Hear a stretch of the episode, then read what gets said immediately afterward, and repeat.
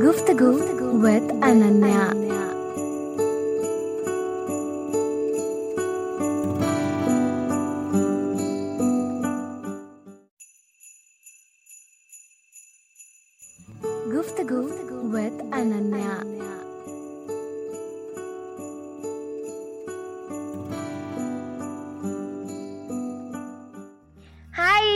मेरा नाम है Ananya and am a voice over artist anchor and a content creator by profession बातें और ड्रामा करना मेरी फेवरेट हॉबीज हैं। और यहाँ मैं हाजिर हूँ with the very first episode of the show Guftagu with Ananya. एक ऐसा शो जहाँ मैं आपसे ढेर सारी बातें करने आई हूँ। About life experiences stories old school romance and many more इस पॉडकास्ट का पहला एपिसोड है मेरी पहली मोहब्बत।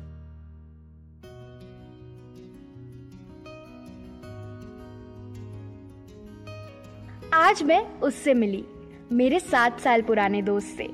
स्कूल में हम साथ ही थे और उससे लगभग आज चार साल बाद मिलकर ये एहसास हुआ that we are moving too fast in life और इन सब में वो पुराने दोस्त, वो कुछ अच्छे रिश्ते सब पीछे छूटते जा रहे हैं। खैर कैफ़े के डिज़ाइनर टेबल और चेयर पर बैठकर मैगी और कॉफ़ी की चुस्कियाँ लेते लेते हमारी बातों ने वो स्कूल की लास्ट बेंच और पीरियड्स के बीच में छुप छुप के लंच खाने की याद दिला दी। कितने खूबसूरत थे यार वो पल। जरा सा लेट होने पर पनिशमेंट के नाम पर स्पोर्ट्स वाले सर ग्राउंड के दो चक्कर लगवाते थे। केवल पासिंग मार्क्स लाकर ही हम कितने खुश हो जाते थे। और वो वो टीचर याद है, जिसका हमने अजीब सा नाम रख दिया था? और भी पता नहीं क्या क्या हम ये सारे डिस्कशंस बस कर ही रहे थे कि मेरे फ्रेंड को एकदम से उसकी याद आ गई। मेरे स्कूल वाले क्रश की। बस फिर क्या था? हम पूरे फ्लैशबैक में चले गए।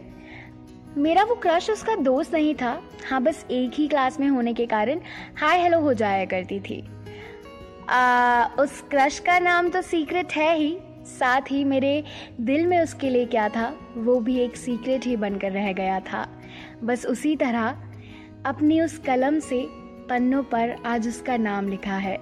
कई अरसों बाद फिर से आज उसे याद किया है। बात है स्कूल के उन हसीन दिनों की।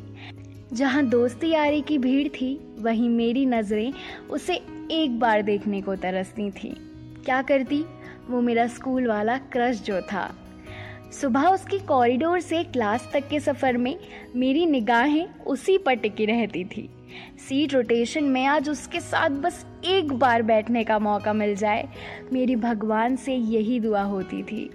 हिचकिचाहट इतनी होती कि पेन मांगने के बहाने भी बात करने की हिम्मत नहीं होती थी। पर जैसे तैसे उन दिनों नोट्स एक्सचेंज और असाइनमेंट्स के बहाने बातें हो जाया करती थी। मुझे धीरे धीरे उसके होने की आदत जो हो रही थी।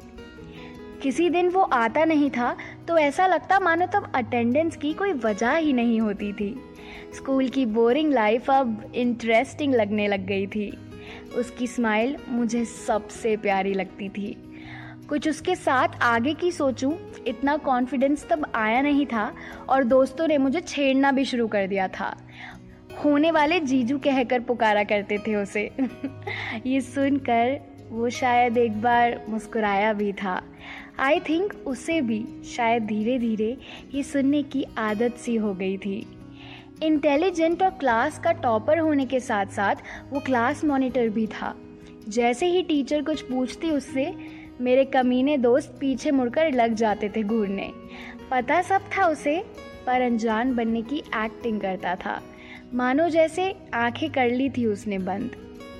वो किसी और से बात करता तो जेलस फील होने लगता था। उसके साथ अपना टिफ़िन शेयर करना बस एक सपने सा लगता था। कभी कर नहीं पाई उस फीलिंग को एक्सप्रेस न कभी कहा कुछ उसने और ना ही मैंने।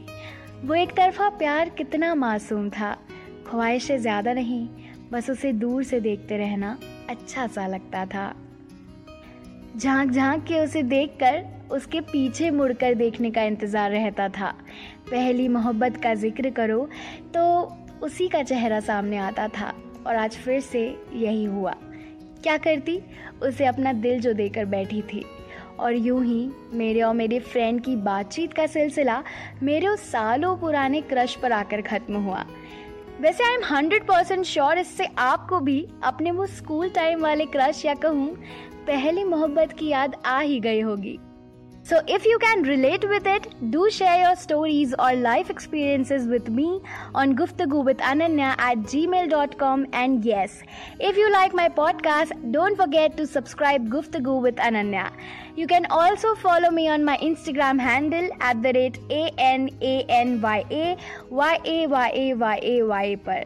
Thanks for listening. Bye-bye.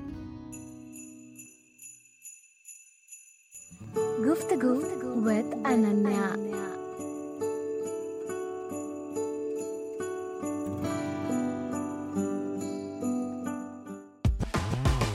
Like this Sochcast?